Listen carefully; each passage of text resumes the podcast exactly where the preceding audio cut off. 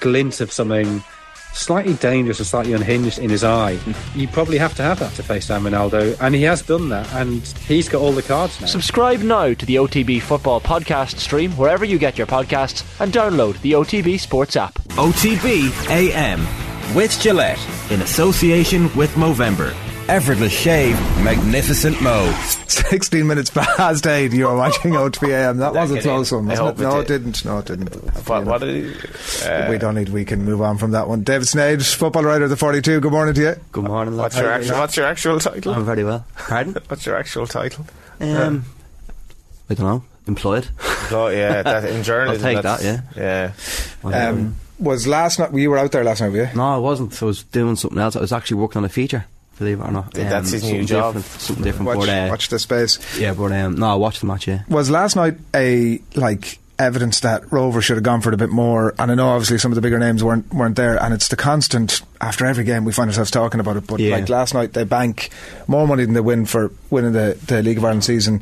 The League of Ireland's wrapped up, and I know there was a couple of injuries and stuff like that, but like, was last night, ah, that's great, and, and they got the job done, and again, they showed they were at that level, or was it like, ah, could we just have done this a little bit more I know what you mean. during the stages? I think there's an element of both both aspects of that. My own reading of it, just from speaking to people at Rovers, and then even just listening to Stephen Bradley this week after obviously they won the league. Look, we were out in our um, Broadstone, or Broadstone, Ro- Roadstone, uh, the day after they won it, and he made the point that he was like, "This is something playing in Europe that sh- the club shouldn't have to wait another 10, 11 years for." And then that kind of ties in from what you're hearing from when you speak to people because it is very much a case of Rovers putting plans in place here. Mm. Like it's not a case of right they qualify for Europe, they have to go hell for leather and lash into it because they're never going to be here again, and you never know when it's going to happen again. There's very much a sense that this is something that's part of. And it's, it's a word that was mocked when Bradley Force came in, but the process, mm. like this is what they're building towards to be on a regular basis. So while I would say the one game would be moulded away when I thought, you know what. That's when he actually threw the towel in a little bit and I accepted, you know what, Yeah. the league was more important. And That was the term I used. Shelbourne earlier. on the Sunday, was it? Was that the Yeah, week? and, Yeah, like, which be they hon- won with the last minute winner. yeah, and like to be honest, like fans, fans, I'd say would be looking at that thinking, "Do you know what, there should have been maybe a stronger team out there. But that it ties in with where Rovers are trying to go at the moment, whereby it's like this isn't going to be the only time we're going to be here. Like hmm. their thinking and their pro- thought process is by winning the league and the champions part and the way that helps in terms of the season and all the rest of it. That they'll be in the Conference League again next year. Hmm. Now, they're not going to be banking on that, obviously, but that's what they're aiming towards. That's what they're building towards, and it's that it's that kind of thought process of. Do you know what? Yeah, we've qualified. That's great, hmm. but this is still part of the early stages of what our plan is, the medium to long term plan of continued European football. So to project forward into that, because there was a quote from during the week where he said, if you take the groups, this is in the context of the League of Ireland, if you take the group stages out of it, the Conference League, uh, we're hard to beat. I took that as a, if they get back into it again next year, they may end up just doing the same thing again. They, well, I don't know. If, I, I don't think they should if they do because it, it, the money that they've made this year, and even when you tie into say money that would have come in, say from Gavin Bazunu who sailed the add-ons and, and the, the money that would come in there, like, I think there's a couple of million coming their way from that as well. Like Andy Lyons leaving. Going to Blackpool, there's a few a few more quid coming in there as well. Then you've got the natural that's investment that's already in the club.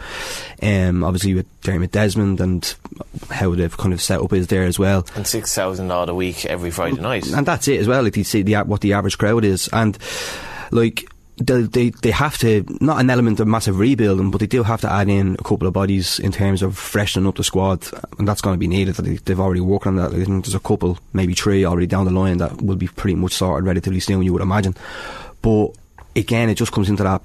It seems to be coming into that point where it's kind of hard. It's kind of hard. I don't mean this in a bad way, but like Rovers are just acting like a proper professional club in terms of actual forward planning. That yeah, they have a bit of success, and it's not right. What do we do here now? How do we what, how do we keep this going? Like what they're doing now is it's within the framework and within the plan that they've what they've put in place, you know. And like Johnny, Johnny you were saying there about the six thousand, like it's every every other League of Ireland fan would probably not like the fact that Rovers are doing this, but what Rovers are doing between connecting with a fan base and everything with the youth structures and with how they now do actually focus on that first team, it's the perfect model. It mm. really is. And when you tie in that they've got a manager who's not even 40, he's 37 years old and he's already won three, three league titles in a row, already has European experience. and like is whether, attracting whether interest and yeah, and that and listen, that's that's the only element of this, I suppose, with that could maybe throw things off course with Rovers is, is obviously when other people come in, but We're, we're hard on ourselves as well in the League of Ireland, right? Ah. You know, we're, we're, we're sometimes we're too hard on ourselves in the sense that like the the the economic suicide and basket case reality of the League of Ireland is gone. Like, and this is a league where there's no prize money, and you know we, we you know we get kind of miffed by comments about like from England about how we are relative to England. England is full of clubs who are run as economic basket cases, right? Or losing so much money, going out of business. The League of Ireland in general is in a good place, and Rovers are an example of that. And you have like if you've Dermot Desmond investing in something, let's be honest here, he sees something that that's worth investing in. You have like, uh, you, and even if when you have billionaire owners, like there are three billionaire, if not four billionaire owners in the league now, those clubs.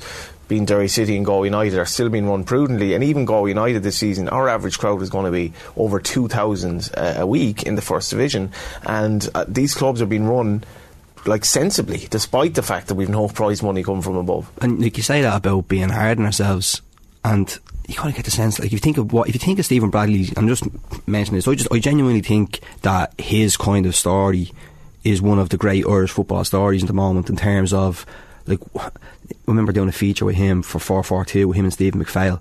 Um, a few years ago, and he told a story when he was coming through, and like he's spoken with this before, how he was like lauded as a as a young player, everyone wanted him, but like Alex Ferguson coming to his house in Tallaght and arriving, and he's out like he's late coming in because he's playing football on the street with his mates, whatever, and he goes for for dinner in town with Alex Ferguson, and then he comes back and eventually he signs for Arsenal, and he's spoken about obviously the attack and everything that happened, but how he was able to rebuild his life after that. When you think about how could have easily gone a completely different way. What if Rover sacked? But, the- well? but that's This is the other other element thing. to it. It's Like, he, he, but he comes back. and know he comes back and plays in the league and all, and then like he retires early. He didn't have to. He retired because Mm. he just had fallen out with love of playing football. Really, he wasn't able to do what he wanted to do. Mm. And then just that, like he took over. He took over as a caretaker over 31 years of age when Rovers were a bit of a basket case. They really were. Like they were short. It was short hand. They were sacking managers. Like there was no. There didn't seem to be any kind of full on plan, and he helped drive it at that age and has now started delivering success. And like, I genuinely think he just de- deserves tremendous amount of respect for what he has done in that. And then when you throw in this year the emotion behind everything and he's spoken about his son and how he'd been diagnosed with, with leukemia. And like he was out talking about that to us on, on Tuesday. And like literally I was sitting beside him like, tears in my eyes listening to him mm. because like you're thinking about what he's gone through and, and how he's describing stuff. And it's just it's hard to comp- or genuinely hard to comprehend how he's got through this year. I have no idea how. And well, I have. It's because of his family and it's because of the staff he was talking and, and the players as well. Like I think the players really like they, they were men and like they were good people. They were like we're going to do this for him and we're going to rally around him. And like I think I have to do laud the Rovers board when they lost five two against Dundalk. If you canvassed uh, a thousand people across Ireland, they're like Bradley should go. It's not working out. But you had the banner, didn't they? Remember, you had the banner at Tallaght, remember yeah, the banner, its time is up, whatever. They stuck with him. And I think he was a young manager. He was with young coaching staff. And from my experience of having dealt with them, I think they've learnt on the job as well, as you would expect. And Rovers, I think Rovers, like they lost their riches from 2011. They basically squandered that. And they realise now that we're going to do this a little bit longer term. And they had Stephen Kenny, they had uh, Pat Fenlon in, they had Trevor Croly in. Brian Laws. Yeah, Brian Laws, and I was like, we need to give this man time, and I'm glad they did because this was a story that never happened. All these titles could be four in a row, would never happened if they sacked him. And most people probably would have said they should have. They stuck with him. You talk about the players, like I just thought it was the, way he was describing the image of if Pico Lopez gave Josh uh, Stephen Yeah. Son his jersey after one of the games, and when you got because you went to Tallaght, after you went to Tolka Park during the match during the week, just because you didn't want to know what was going on between Derry and Sligo. But then, like Josh is wearing, and he arrives in, he's wearing a Pico Lopez's jersey, and he says like a night dress on him, and he's sleeping on it, and sleeping in it. And that just kind of sums up the kind of sense that's actually at that club at the moment, you know. story that you wrote uh, during the week with him from that uh, from that piece, and it really encompasses everything you're talking about about how he's he was at Tolka Park and his wife brings him to give him the news and the how outspoken he's been with the playing group of uh, about Josh and about the condition and. That in itself was, geez, I, it Yeah. made me stop a second and go, wow. That, I, I was surprised that he would be as placed the story as central to what was going on as he has done. I suppose you think about it, like it just kind of plays into how his life has been in terms of what's some of the stuff that's happened to him, and by speaking about stuff, that's obviously clearly worked for him, you know. And mm-hmm. just that modern day, it's the most like the modern day manager or coach where you connect with your players on two levels. Remember the whole thing of you don't want to get too close to your players, you don't want to be seen as their best mate. And obviously, he's not their, all their best mate because he has to make tough decisions. But the fact he's able to keep that group of players seemingly very content with the amount of rotation that happens, it just shows you that he do, he's they're not doing it just because there's success there. Like it's clearly because they actually buy into what he's doing and they respect them as a person. And that just seems to be one of the core kind of pillars of how he goes about things is that it's not right if you have a problem you box it off just concentrate on football. Maybe that could have been there in early stages. And as Johnny was saying you learn the job and you realise how players tick really. Hmm. But it just seems to be that openness is what's driving it Really, He was like he was confident enough to start the season. I said, "How how are you keeping all these lads happy?" Like, and he said, "It's not my job to keep them happy." And I was like, "Yeah, you're actually right here, but they have to want to play for you." Is it but that's it so- As in, but like, it's not my my role is not keeping players happy. My role is to win, get things for Shamrock Rovers. Yeah, and maybe whatever way keeping he's managed it, maybe keeping them happy is is not exactly representing what's going on. But the He's point wanting is that to like, play. sometimes they can obviously And the not- unhappiness can lead to not losing the bit of a dressing room and all that. And the, yeah. like Rovers have complex individuals in that dressing room, like any other dressing room, maybe more than other dressing rooms. And somehow, if they're not happy, they've won the league again in a canter, and um, they've they've done it. Like, and you know the the players that. Who else are they going to bring in, and where are they going to go? And uh, because they will raise their standards next season again. No, oh, they will. It's natural, and it, it, I thought it was telling though when, when, when Stephen Bradley was asked about has everything that's happened this year with his family and all the rest. Maybe said if something was to come up abroad, be it England or elsewhere, would that not would that basically rule you out of him? He, he was, said, no, listen, if something comes up, you obviously have to mm. you have to kind of look at it and, and kind of di- and see where you stand with it. But like that's the, that that would be the big thing and in terms of and you would imagine Rovers let's be honest like they would have had that sense where because obviously Dermot Desmond got involved in that during the summer when Lincoln were coming in for, for Stephen Bradley and helped helped just kind of ease the situation a little bit and that kind of convinced them to stay. But they you would think that's kind of giving them that little bit of a jolt to say well hold on you need to have some kind of succession plan in place here in terms of having some people to come in because it is very much a case that it's a kind of collaborative effort at Rovers as well. Obviously, Bradley is the main man, but you've got Stephen McPhail there, who's the technical director, but he's on the bench for every game as well. It's not as if he's just maybe Yeah. the boards man and is like separate things. He will be very much intricate to He's how massively Brad- important. Yeah, and obviously Glenn Cronin, Glenn Cronin as well. So it's it, that element. That's the element. Like, like any club that's successful, especially at the level where Rovers are at, where yeah, within the League of Ireland, they're the main, they're the main team at the moment. But in the field chain, the greater scheme of things, it wouldn't take.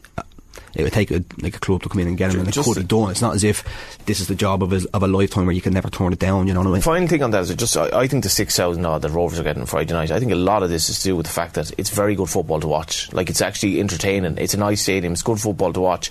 And League of Ireland managers aren't going to England anymore. League of Ireland managers have to pit themselves against Stephen uh, Bradley, Stephen O'Donnell, Damien Duff. Um, Ruaidhrí Higgins, Tim Clancy, John Russell, and all these other managers, and it's a league that has its own like micro kind of quality about it now, where this is our league and we have to better each other, and we're not really worried about England as much anymore. And I hope that's uh, a good thing. It's mad as well. Colin Healy be coming up as a manager Yeah, Cork, if he's- and he's one of the older lads now. He's forty two. he has, he has to sign a new contract. Like so, Well, yeah, next he has season's going to be class. Like it's going to be practically full time, and some of the personalities involved.